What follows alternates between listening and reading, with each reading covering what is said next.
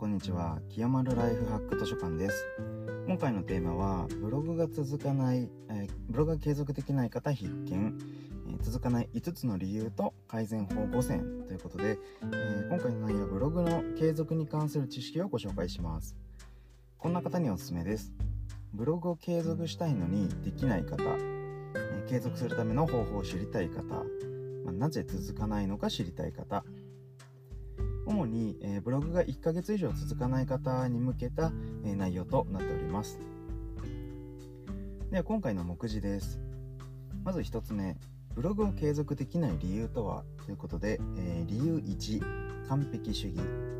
理由2、いきなりハードルが高い。理由3、場所やタイミングを決めていない。理由4、めんどい時の、えー、対策がない。理由5、毎日ブログに関わっていない。2つ目勉強するために大切な5つのコツということで、えー、コツ1完璧主義より最善主義。コツ2小さなことから始める。コツ3毎日同じ場所と、えー、同じタイミングでやる。コツ4例外ルールを作っておく。コツ5毎日少しでもブログに関わる。3つ目まとめとなっております。で、えー、今回のこの記事の台本に関しては、えー、概要欄に載せておきますのでそちらを参考にしてみてください。であと参考書籍3選ということで、えー、最後に参考になった本っていうのも3本、えご紹介させていただきます。で、え、その3本を無料で、え、読みたい方に向けて、ま、その無料で読む方法っていうのもまたご紹介いたしますので、ぜひ最後まで、え、ご視聴いただけるとありがたいなと思います。この内容は全て参考文献があり、再現性が高いテクニックとなっております。Kindle Unlimited を活用した読書によって、え得た知識を展開してますので、えー、ぜひ活用してみてください。では1つ目ブログを継続できない理由とは？ということで、えー、まずはブログを継続できない理由っていうのが5つあります。理由1完璧主義。理由2いきなりハードルが高い。理由3場所やタイミングを決めていない。理由4めんどくさい時の対策がない。理由5毎日ブログに関わっていない。それでは詳しく、えー、詳しく解説していきます。理由1完璧主義完璧主義な人は継続できない確率が高まります例えば、えー、記事が90点以上の出来になったら投稿するとか、えー、目的のために絶対毎日2時間はブログを作業するっていうように、まあ、完璧なその姿勢っていうのは素晴らしいことなんですが、ま、それが自分の負担になってしまうと、えー、途中で挫折することもよくあるかなと思います。理由にいきなりハードルが高い。いきなり何万文字も書いたり23時間も執筆したりハードルが最初に高いとやめてしまう可能性っていうのが高くなります。今までブログを1分もやってなかった人がいきなり23時間やるっていうのはもうそれほぼ無理でいきなり1 0キロのランニングをしてくださいっていうのと同じような意味合いです。まあ、このように、えー、ハードルが高いと三日坊主で終わりやすいです。理由3場所やタイミングを決めていない。思い立ったらブログを書くとか、えー、まあブログをする場所とか、えー、タイミングっていうのが決まってないと、えー、継続しづらい傾向にあります。理由4めんどくさい時の対策がない。どんな人にもめんどくさいとか今日は忙しいとか、えー、そういう日は必ず来てここで行動がゼロになっていると、えー、その日をきっかけにストップにストップしてしまいます。このめんどくさい忙しいなどの、まあ、対策があるかないかで継続できるかできないかっていうのが左右されてきます。理由5毎日ブログに関わっていない。週に3日4日程度では続く確率っていうのが低いです。で毎日続けることが一番継続の確率が高くなり、まあ、その日数が減っていくごとに継続の確率っていうのはみるみる減っていきます。では2つ目。継続するために大切な5つのコツということで、えー、次は継続するために大切なコツっていうのが、ま、以下の5つになります。コツ1完璧主義より最善主義。コツ2小さなことから始める。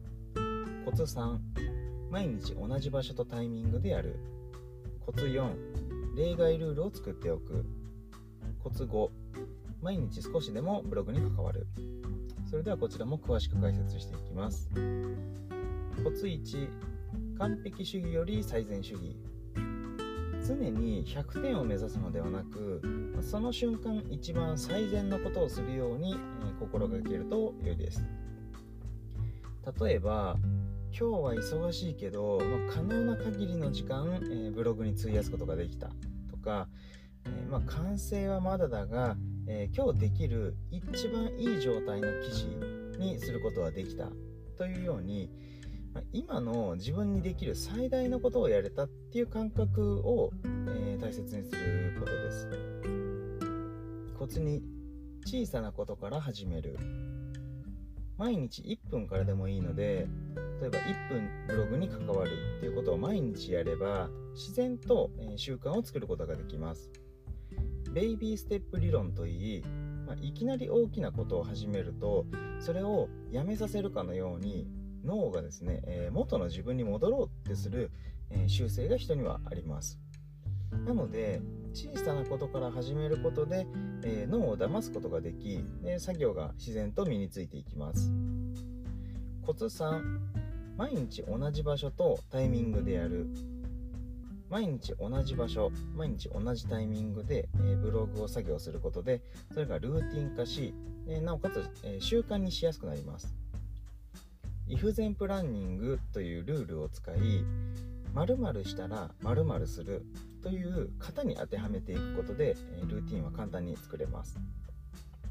毎日同じ場所同じタイミングでできるようにこのイフゼンプランニングを活用していきましょう。コツ4例外ルールを作っておく。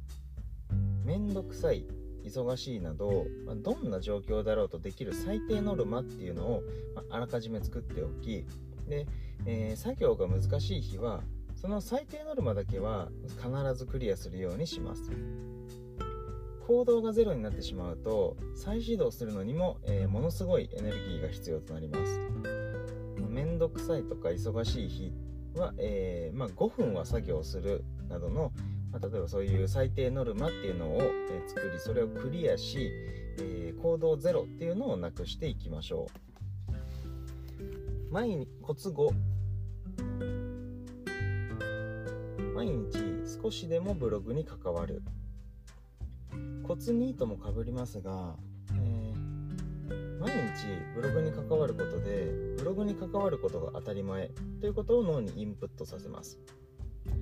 歯磨きとかお風呂に毎日入るのが当たり前かのように、えー、ブログも毎日やることで習慣となります。で、えー、それが継続できるようになります。紹介したコツっていうのを、え、駆使して、ま、毎日作業すると、え、継続できるようになります。では最後3つ目まとめです、ま、これまでが、えー、継続できない理由と、えそれを改善するためのコツでした。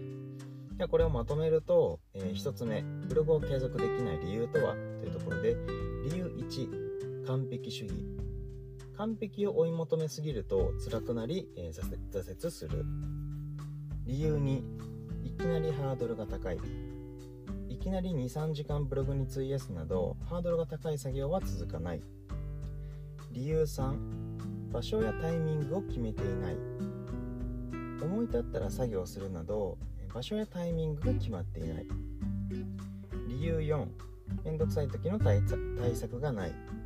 めんどくさい忙しい日に何もしないとそこで作業がストップする。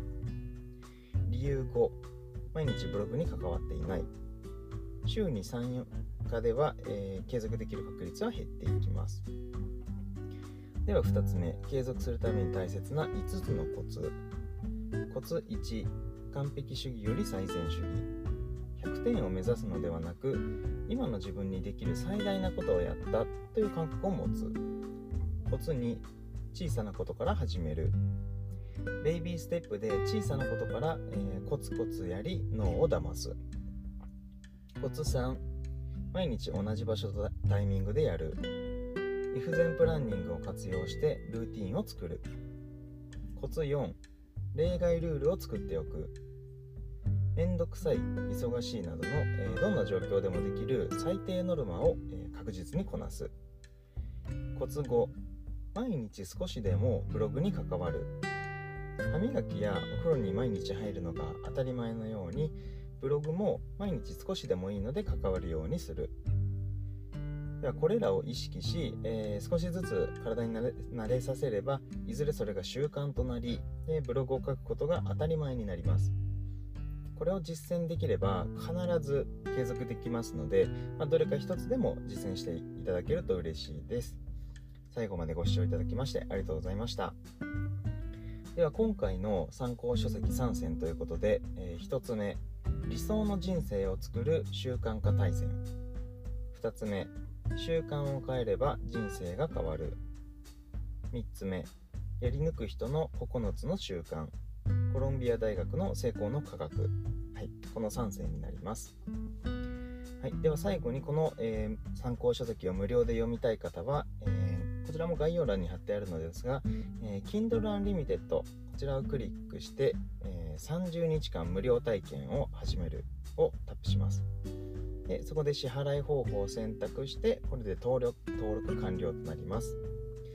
30日間無料で使える、えー、Kindle Unlimited ですので誰でも、えー、無料でこの本を読むことができますので、えー、ぜひそちらも参考にしてみてください。